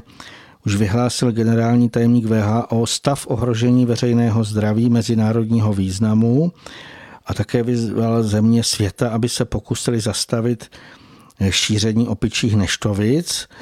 Zatím ještě nebylo přesně zveřejněno, jak to mají dělat, ale mnohé země, včetně naší republiky, už by nakoupili něco si proti nebo na opičí neštovice, to nebudeme raději rozebírat. Takže je pravděpodobné, že zase opět začnou strašit, nebo je možné, že později i na nás rozličnými způsoby tlačit. Hmm, tam já bych ještě dále očekával vlastně, že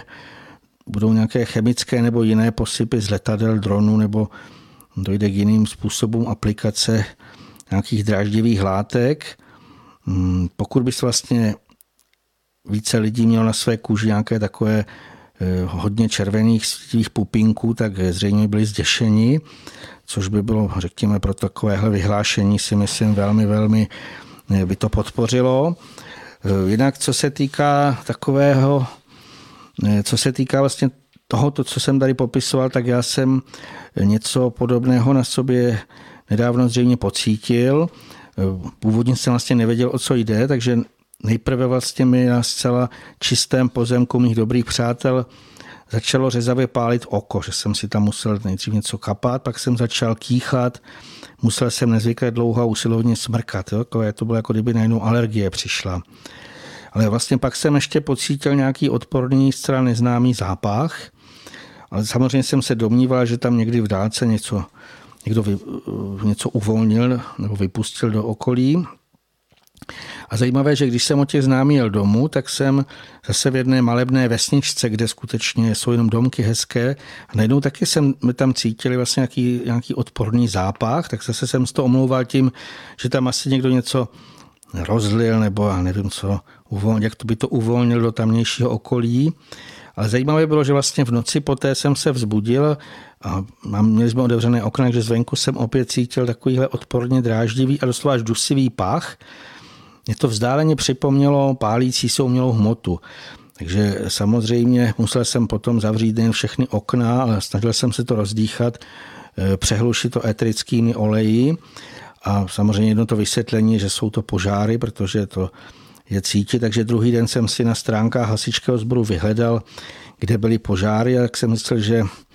v našem bližším ani vzdálenějším okolí nebyly.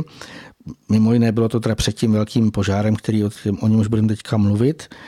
E, ale teď bych se vrátil k tomu vlastně té otázce, co asi tak byl ten odporný zás, e, zápach a co měl způsobit. No, mimo jiné způsobil vlastně jakési snědivé pupínky, o nich tady vlastně nebudu radši více takhle veřejně mluvit. Já jsem pouze chtěl vyzvat zase posluchače, e, pokud měli nějaké takovéhle prožitky, tak aby nám je zase zaslali, nebo pokud něco obdobného pocítili, nebo už se u nich objevily takovéhle problémy. Jinak mimo těch komentářů na YouTube můžou využít i další možnosti. E, připomínáme zde stránky Radio Bohemia. Já myslím, že vlastně všichni je znají. Jinak na své úvodní stránce, na mých strán, teda úvodní stránce mých stránek je tam proklik na duše má neznámá. Takže to jsou stránky Rádia Bohemia.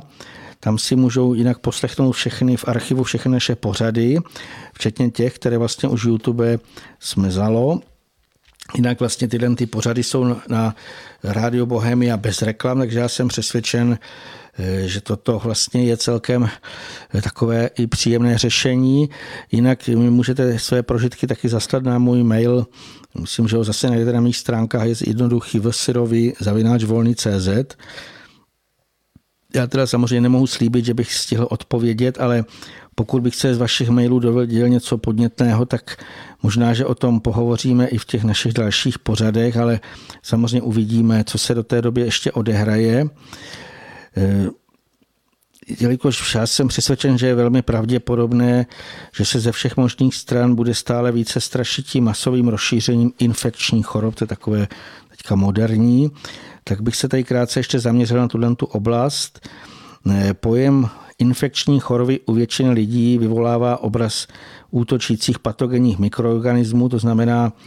proniknutí nějakých choroboplodných zárodků, třeba jak jsou bakterie, které když se dostanou do lidského těla, v něm se má vlastně pomnožit a to má vyvolat ty rozličné zdravotní problémy. Když jsem si vlastně vyhledal ten skutečný a původní význam slova infekce, tak jsem zjistil, že to může být i poněkud jinak. Infekce pochází z latinského slova eh, infectio, doufám, že to dobře čtu, když tak mě opravte, a že to vlastně odvozeno od slovesa inficere, které můžeme přeložit i jako nakazit, ale vpustit či zanést. To znamená, eh, k tomu vymezení pojmu a jeho vztahování výhradně na ty mikroorganismy došlo až vlastně v moderní epoše, to je důležité zdůraznit, ale těch patogenních faktorů je mnohem více, my už jsme z nich, zde o nich opakovaně hovořili. To znamená, že se můžeme nejen nakazit mikroorganismy, ale e, můžou se do našeho těla nějakým způsobem, mnozí si to i vědomě nebo dobrovolně nechají něco vpustit, nebo si jinak do něj zanesou rozličné chemické škodliviny, které oni můžou pak následně vyvolat obdobné problémy jako choroboplodné zárodky. Já to vlastně tyhle ty skutečnosti uvádím i kvůli tomu, aby jsme dokázali eh, ku příkladu odhalit příčinu nějakých svědivých pupínků, které se můžou objevit. samozřejmě taková ta oficiální hypotéza, tak tam se uvádí, že to vždycky bude nakažení nějakými mikroorganismy, prozatím se přiřazují k věrům, přestože nejspíš půjde o v jednom z předchozích pořadů popisované exozimy. Tam samozřejmě ještě se naskýtá další otázka, jestli v tomto případě tyhle ty mikroorganismy byly nějak zmutované, oni můžou tu, tomu být přirozenými vlivy nebo umělým zásahem člověka. Ale pokud mám být těmihle mikroorganismy člověk nakažen, tak musím předtím dojít, předtím dojít vlastně k přímému fyzickému kontaktu nebo tomu přenesu tělesnými tekutinami. To je vlastně jeden důležitý takový aspekt, ale kromě toho eh, musí vlastně, pokud se má to onemocnění rozvinout, tak tomu předchází zasažení šípem vysoké bytostné služebnice Hartemis, o ní jsme už myslím mluvili. Jsou to vlastně energetické nějaké šípy, které jako kdyby označují to místo, které má eh, právě se tam tyhle ty malé protože pokud jsou to mikroorganismy, tak jsou to malí bytostní a oni jsou vlastně řízeny těmi vyššími bytostnými, jako ten jejich projev. Takže toto je potřeba si uvědomit a vlastně i podle toho má člověk eh, jednat. Jinak co se týká Hartemis, tak eh, jejím působení je známo, že vlastně ona pobízí k takové té dostatečné pohyblivosti, ale ta se má projevit ku příkladu i třeba v tom, že vše kolem sebe udržujeme v čistotě a to znamená, nenecháme si ve své domocnosti třeba pomnožit patogenní mikroorganismy. Takže pohyblivost musí být vnitřní, ale i vnější. Co se týká další možné příčiny vzniku vyrážky nebo nějakých svědivých pupínků, tak může být vniknutí čehosi nepatřičného do organismu nebo zasažení kůže nějakými dráždivými látkami, které oni vlastně vyvolají určitou zánětlivou reakci. Můžeme ji eh, přirovnat k určitému druhu alergií, to znamená, eh, netýká se to imunitního systému, je to vlastně, ne, můžeme říci, odmítavá reakce, to tělo jako kdyby eh, se začne bránit a udělá to něco jako zánět. A vlastně tenhle ten druhý způsob vpuštění chemických škodlivin do organismu nebo to jejich nanesení na kůži je mnohem záludnější, protože eh, to vlastně můžou být doslova cílené zásahy, zásahy těch zlovolných a vychytralých lidí. To znamená, beru to já osobně, tak eh, mikroorganismy, přestože jsou samozřejmě důležité eh, dodržovat nějaké hygienické pravidla a tak dále, tak tam je to víc, bych řekl, pochopitelné a více můžeme mnohé vlivy nějakým způsobem regulovat nebo se tomu bránit, ale co se týká těch chemických nějakých eh, látek, které hm, poškodí na různé úrovni náš organismus, tak tam je to velmi, velmi jaksi těžké. Mnohé možná napadne otázka, co vlastně s tím. Jestli jsme vydáni na pospas vlastně takovýmhle nějakým šíleným pokusům, hm, v komentářích na YouTube si jedna posluchačka povzdechla, povzdechla vlastně, že se není koho dovolat. Hmm. Tohle to zjevně platí pro rozličné stupně oficiálních organizací nebo nějaké veřejné činitele, to znamená v tomto případě jde vždy o lidi, jenomže naštěstí jsou i vyšší instance a pokud jsme pevně věřící, tak můžeme vyslat svou vroucí prozbu vzůru k Bohu, ale i k jeho věrným služebníkům, k ním vlastně patří i už tady opakovaně oni mluví vysocí bytostní, ale mm, je vždycky potřeba předem pokorně naslouchat a doslova z bělostí dávat bedlivý pozor i na své okolí a měli bychom využívat naprosto všechny naše smysly, všechny věmy a tímto způsobem také můžeme i zamezit vzniku velkých požárů, které vlastně jde velmi jednoduše uhasit tehdy, než se pořádně rozhoří. A když už jsou vlastně ty plameny rozfoukány větrem a šlehají mnoho metrů vysoko, tak už bývá většinou pozdě. A potom si s tím často nevírali ani desítky hasičských záchranných sborů. A přestože na ty plameny stříkají ohromné množství vody, tak já jsem to viděl i na videu teďka toho nedávného požáru, tak oni jako kdyby najednou ty, eh, několik hadic na ten plamen stříkají a on jako uhybá a nic zvláštního se neděje. To znamená ani ty mnohé hasičské sbory s tím velmi často nezmohou nic. nebo aspoň po dlouhou dobu. Vlastně jak ničivé bývají ty velké požáry a jakou spouš po sobě zanechají, je patrné vlastně i z nynějšího požáru v Českém Švýcarsku. Teď před vysíláním jsme se zase na ty videa a samozřejmě mnoho lidí to bere jako něco víceméně hrozného, což sam, hlavně ty lidé, kteří jsou tam, tak je to velmi asi citelně zasahne. Ale já bych tady chtěl dodat, že vlastně ve většině případů by stačilo, kdyby lidé byli jednak opatrnější a ve všech ohledech skutečně zodpovědnější. A já jsem přesvědčený, to jako takový můj nápad, že by se zjevně vyplatilo v, tom, v těch období velkého sucha a horka zajistit nějaké hlídky, které by vlastně měly včas odhalovat ohniska požárů a samozřejmě zde nemusí ani jít o placené funkce, ale v podstatě může přispět každý, kdo třeba chodí do lesa a do přírody, takže přitom vlastně stačí jen dělat dávat pozor, zda třeba někde něco neuvidíme nebo nevyčicháme kous. A v případě, pokud jsme nalezli nějaké ohnisko požáru, tak je nutno i hned jednat, to znamená zavolat eh, hasičům. S tím osobně mám s tím nalezáním ohnisek požáru a takovémhle telefonování mobilem hasičům už do zkušeností, že několikrát jsem jim kvůli tomu volal a už jsem si říkal, aby si nemyslel, že něco takového vyhledávám.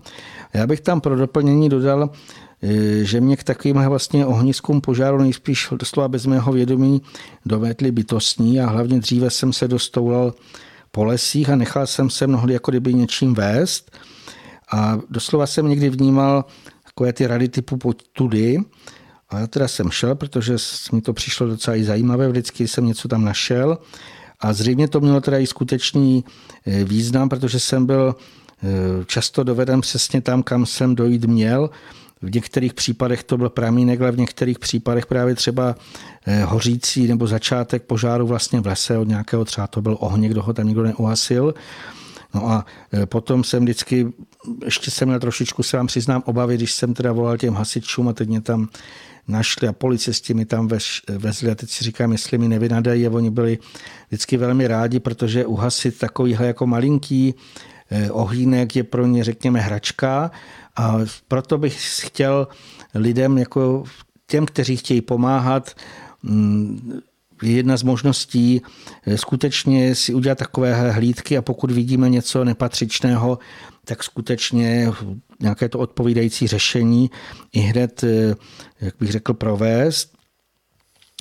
Jinak jsem tyhle ty prožitky uváděl i z toho důvodu, aby si vlastně každý uvědomil, jak je důležité to dělé vnitřní naslouchání a těch vycitování těch jemnějších impulzů. A v podstatě on jde o určitý druh předchozích pořadech rozebírané vnitřní komunikace s bytostnými. Jinak mnozí lidé už tohle to zřejmě nevědomky dělají, přičem si vlastně můžou myslet, že si třeba povídají sami ze sebou, ale při této vnitřní komunikaci leckdy eh, můžeme zaslechnout i pokyny, které se vztahují k naší osobě, to znamená třeba udělej to, to znamená neříkáme si to sobě, ale jako když nám to říká někdo jiný. A pokud něco takového vnitřně zaslechneme v přírodě, samozřejmě ještě když nás to nabádá k něčemu smysluplnému, tak si myslím, že to bývají většinou pokyny nebo nějaké rady od bytostných a proto jsem přesvědčen, že bychom se měli tyhle jejich pomoci mm, bychom měli co nejvíce využívat. Takže pokud nejste z Ústeckého kraje, kde už byl vlastně nyní aspoň vyhlášen přísný zákaz vstupu do lesů a kontrolují to tam prý policisté, takže my ostatně ještě naštěstí můžeme chodit do přírody a využívat vlastně všechno, co nám bytostní nabízejí. Eh, jinak kromě těch dobrých rad jsou to i chutné, doslova energií naplněné plody, tak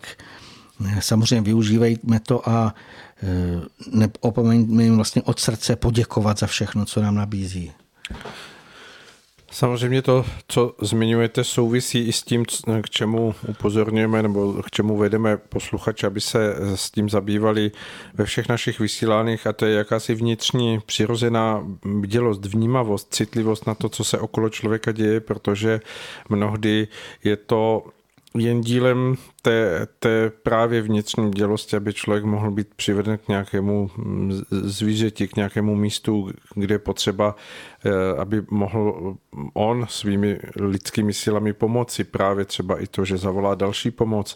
Je toho mnoho, co člověk může prožívat a co může vstoupit do toho jeho života jako velké dobrodružství, pokud je vnitřně nastavený pro to, aby skutečně se nechával v těchto eh, souvislostech v přírodě vést, aby, aby mm, se snažil právě nastavit tu svoji vnitřní eh, živost a dělost proto eh, spojení s tím, že mm, naslouchá tím správným druhem sluchu tomu, co, co k němu ten les nebo to místo, kde se nachází, šeptá, čem k němu hovoří a jak jste vyzmiňoval, pokud to jsou opravdu smysluplné e, impulzy, tak eh, může člověk zkoušet se jimi řídit a uvidit, co mu to přinese. Třeba i někdy houby může najít, samozřejmě to jsou moc hezké obrazy. Já bych tady chtěl ještě pozbudit všechny posluchače vlastně k tomu, aby si více věřili a aby skutečně každý podle toho svého druhu ty své vnitřní danosti skutečně nejen využívali, ale rozvíjeli. Eh, zase bych ještě jenom zopakoval, že každý z nás je jiný, to znamená, každý má jiné temperamentové nastavení, nějaké vrozené takové,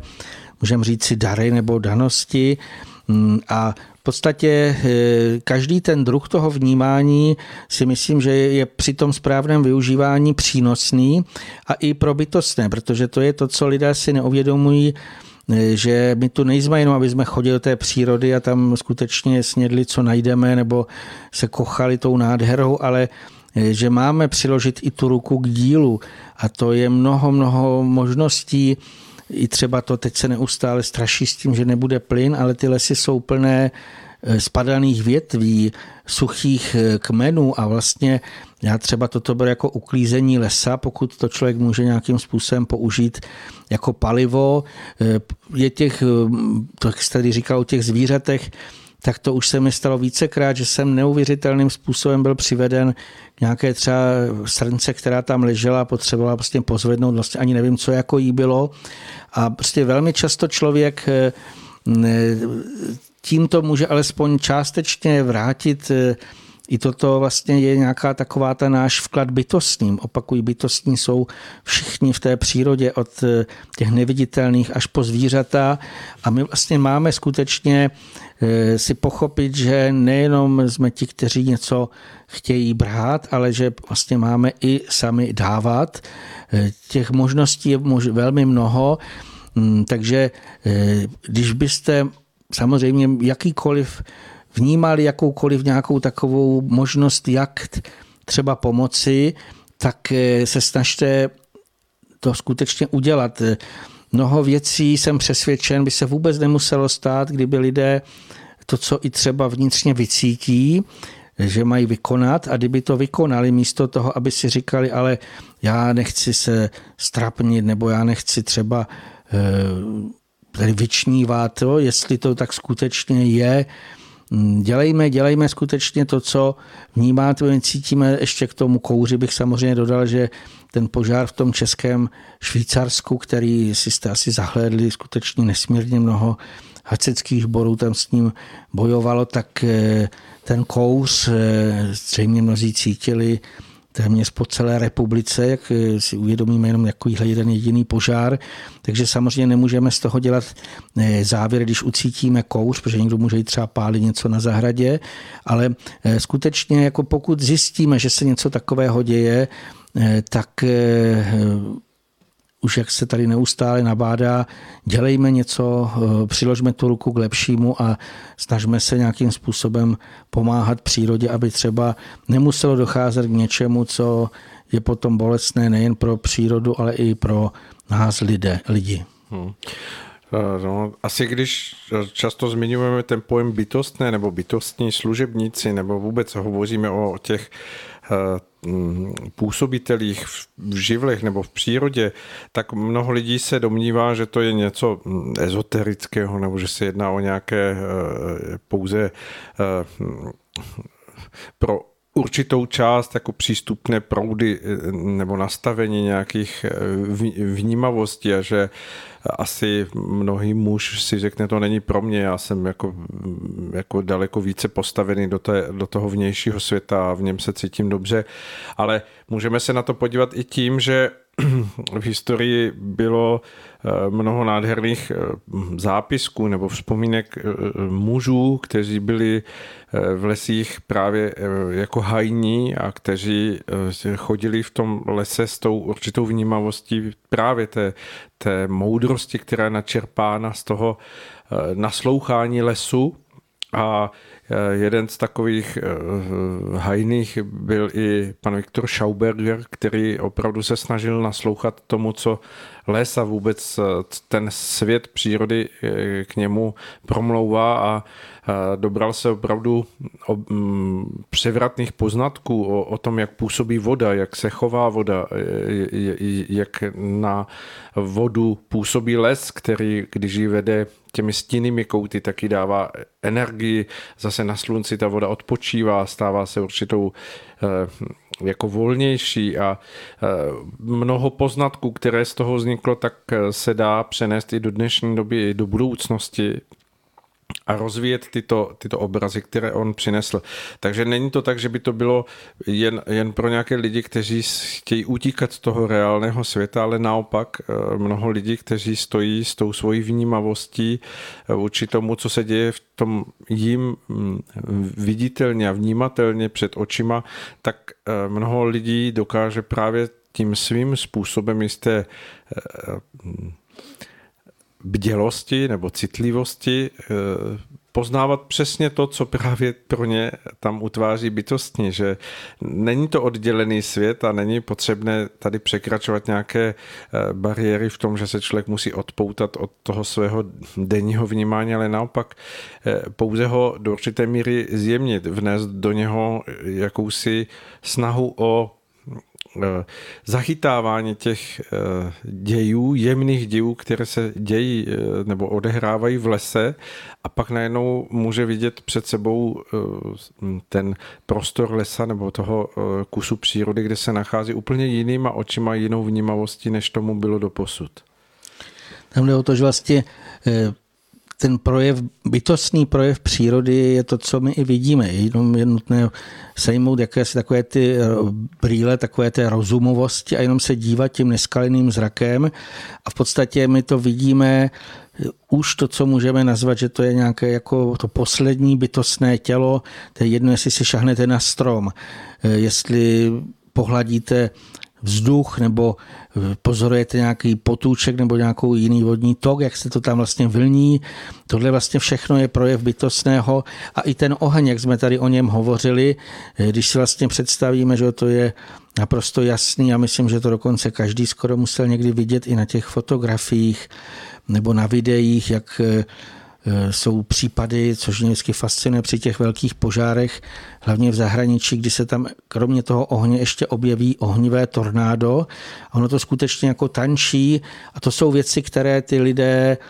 fyzicky vidí. I ty požárníci, to jsou podle mě velmi, musí to být takový schopní, akční a odvážní jedinci, velmi si jich vážím. A v podstatě eh, oni sami vidí, že ten Eh,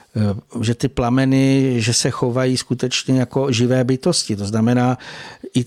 si myslím i muži a naopak jako pro ně je to možná jednodušší, protože oni v takové té praktičnosti eh, si všechno nějakým způsobem musí ještě srovnat i v té hrubé hmotě, ale vlastně bytostní, oni pracují s tou hrubou hmotou. To jsou správci veškerého, ať se podíváme na, to, na ty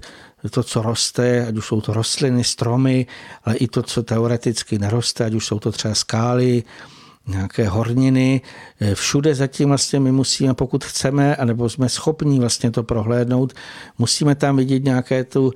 tu vyšší jak bych řekl, vyšší řízení, aby nějaký tento děj proběhl. A já sám jsem jako vědec skutečně velmi logicky dospěl k tomu, že musí být eh, cosi zatím, aby probíhaly vlastně ty fyzikální a chemické procesy, které sami o sobě prostě je nemožné, aby takto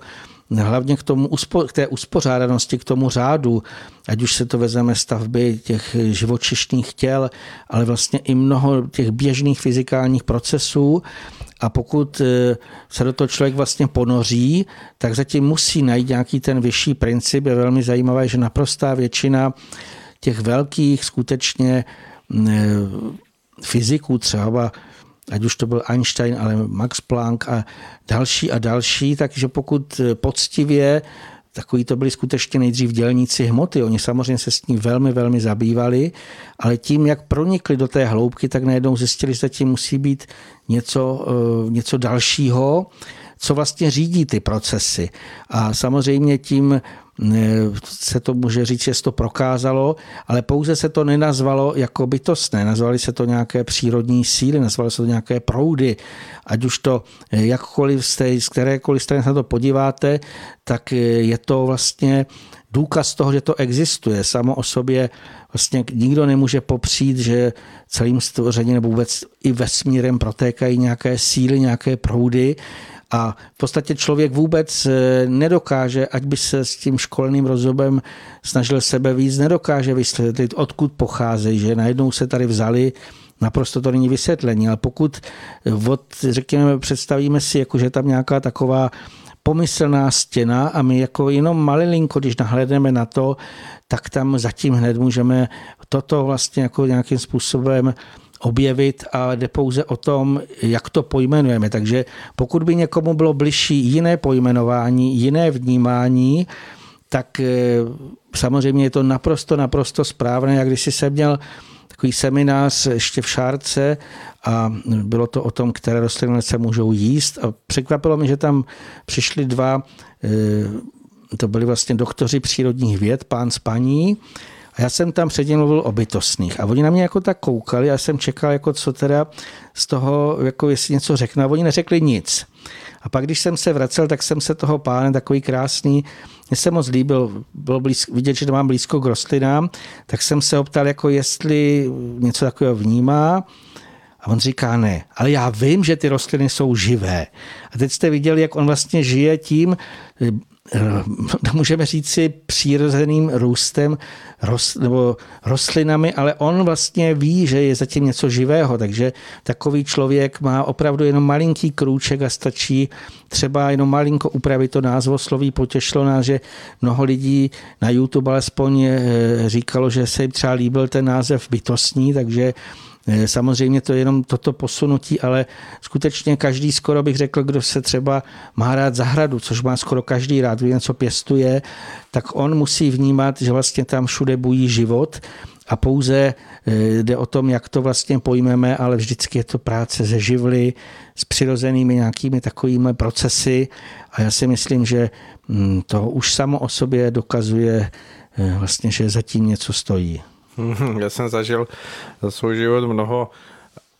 až do určité míry úsměvných okamžiků, kdy, kdy jsem hovořil s lidmi, kteří, o kterých jsem věděl, že, že, že to jsou lidé, kteří milují přírodu, kteří žijí tím, co se v přírodě odehrává. Tak jsem s nimi hovořil a snažil jsem se jim přiblížit ten, ten zdánlivě jakoby neviditelný díl toho, toho dění v přírodě a ti lidé většinou reagovali a dejte mi pokoj, to prostě ta, je, je, ty skřítci a co tady hovoříte o nějakých rusalkách a, a, a, a silfech a, a nějakých salamandrech. Já jsem říkal, no a tak povídejte vy, co vnímáte z přírody, jako co se v ní tedy děje. A teď ti lidé začali hovořit o tom, jak, mm, jaký život pstruhů v potůčku eh, vlastně vypozorovali nebo vyčetli, co všechno se děje, nebo co eh, dělají ostatní zvířata, jak se k sobě chovají, nebo jakým způsobem staví mravenci, mraveniště, eh, jak žijí divoké včely a jak dokázali vnímat, jak se vlastně lesk, do kterého člověk nezasahuje, jak se utváří a jaká je to nádhera. A většinou pak sami po nějakém mm, rozpovídání se končili tím, jako v přírodě tolik moudrosti, to my jako lidi vůbec nedokážeme jako dohlednout, jako jak je ta příroda ve skutečnosti moudrá. No a já jsem se na ty lidi pak jenom díval a bylo to takové eh, ne, eh, vzájemné nějaké setkání se v tom,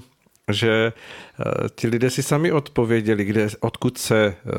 bere ta moudrost a to dění v té přírodě, že, že to není samo sebou, že to přece musí pronikat od někud, odkud přichází ten eh, tvořivý element pro všechno. Já bych popřál všem posluchačům, aby měli co nejvíc příležitostí právě takovéto zázraky, já to, jsem, to slova jak bych řekl, to tak to musím nazvat, zázraky v přírodě pozorovat, ale jenom samozřejmě ty příjemné zázraky, aby samozřejmě byli zdraví, aby nějakým způsobem překonali to, co nás čeká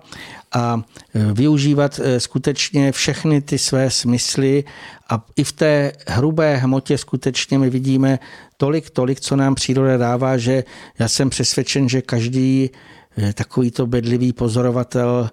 by z něj mělo vytrysknout eh, nějaký dík, samozřejmě nejenom přírodě, můžeme nazvat, někdo může říct i bytostným, ale i stvořiteli, který vlastně od toto ke všemu dává sílu a všechny ty projevy, které vidíme kolem sebe, tak eh, to vlastně vzniklo z jeho vlastně těch geniálních plánů, z přírodních zákonů. Tohle všechno eh, ten pozorovatel skutečně bedlivý může z toho vyčíst a e, skutečně teda děkujeme nejenom bytostní, ale stvořiteli, že obzvlášť tady v té naší zatím české kotlině až na ty výjimky, jako třeba je ten požár zmiňovaný, tak prozatím skutečně se nám nějaké ty veliké takové údery e, ze strany bytostní nebo samozřejmě v tom můžou velkou roli v některých případech i lidé sehrát třeba u těch požárů, většinou to je selhání lidí, takže zatím se nám to jakž takž eh, vyhybá a i když už samozřejmě ten požár v tom Českém Švýcarsku je takové první varování a teď snažíme se o to, aby jsme si to udrželi a to znamená, aby jsme nejen dávali dělý pozor, ale aby jsme zase vyzařovali pouze to dobré a v podstatě eh, tím vlastně i utvářeli takový ten prostor Eh, že se při, nám můžou přiblížit různé pomoci, které přestože nevidíme, tak oni působí. No, eh, když jsme se dnes chystali na eh, vysílání, tak jsem se díval, že dnes má svátek Věroslav, je to zvláštní jméno. Myslím si, že se až tak jakoby ani nehodí do dnešní doby v tom mm, všem používání moderních jmen pro uh, malé děti, které se rodí na tento svět, ale přišlo mi, že do určité míry tak jak je to jméno nepoužívané, bychom se těm, těmi výroslavnými měli stát eh, víceméně všichni v tom svém úsilí o to pochopení a poznání a prožívání světa ještě jiným způsobem, než je jenom ten materiální náhled. Takže usilujme o to, snažme se, aby jsme byli skutečně věru slavní v tom eh, pojmu víry, eh, v té nastavenosti dobra a oslavování stvořitele a my vám dnes přejeme všechno krásné, ať se vám všem daří ještě v tomto letním čase a jak už to tak bývá, věřme, že bude lépe, dělejme věci tak, aby lépe bylo. Krásný večer. Naslyšenou.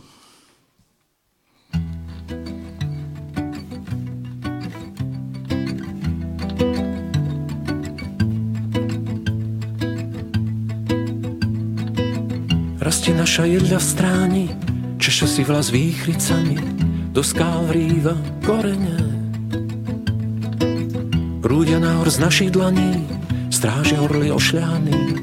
a my s kuťou na svitaní prvú brázdu orieme.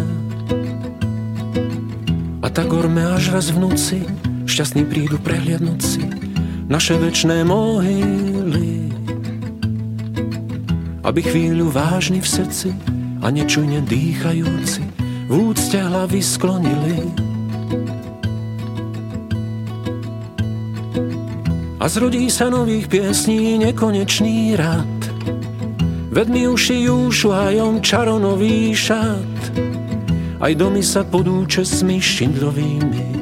budú smiať. Rastie naša jedla v hore, privítajme rané zore čistou láskou pri srdci. Leď táto šik s popolvárom,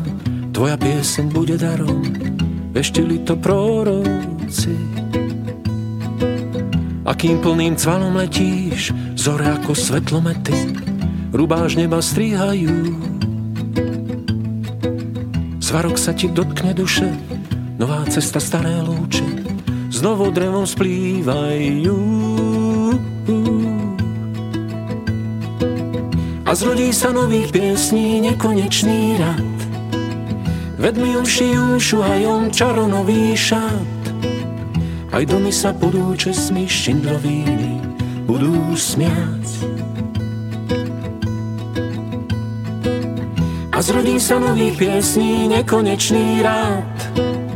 Vedmi uši ušuhajom čaronový šat. Aj domy sa budú česmi šindrovými budú smiať.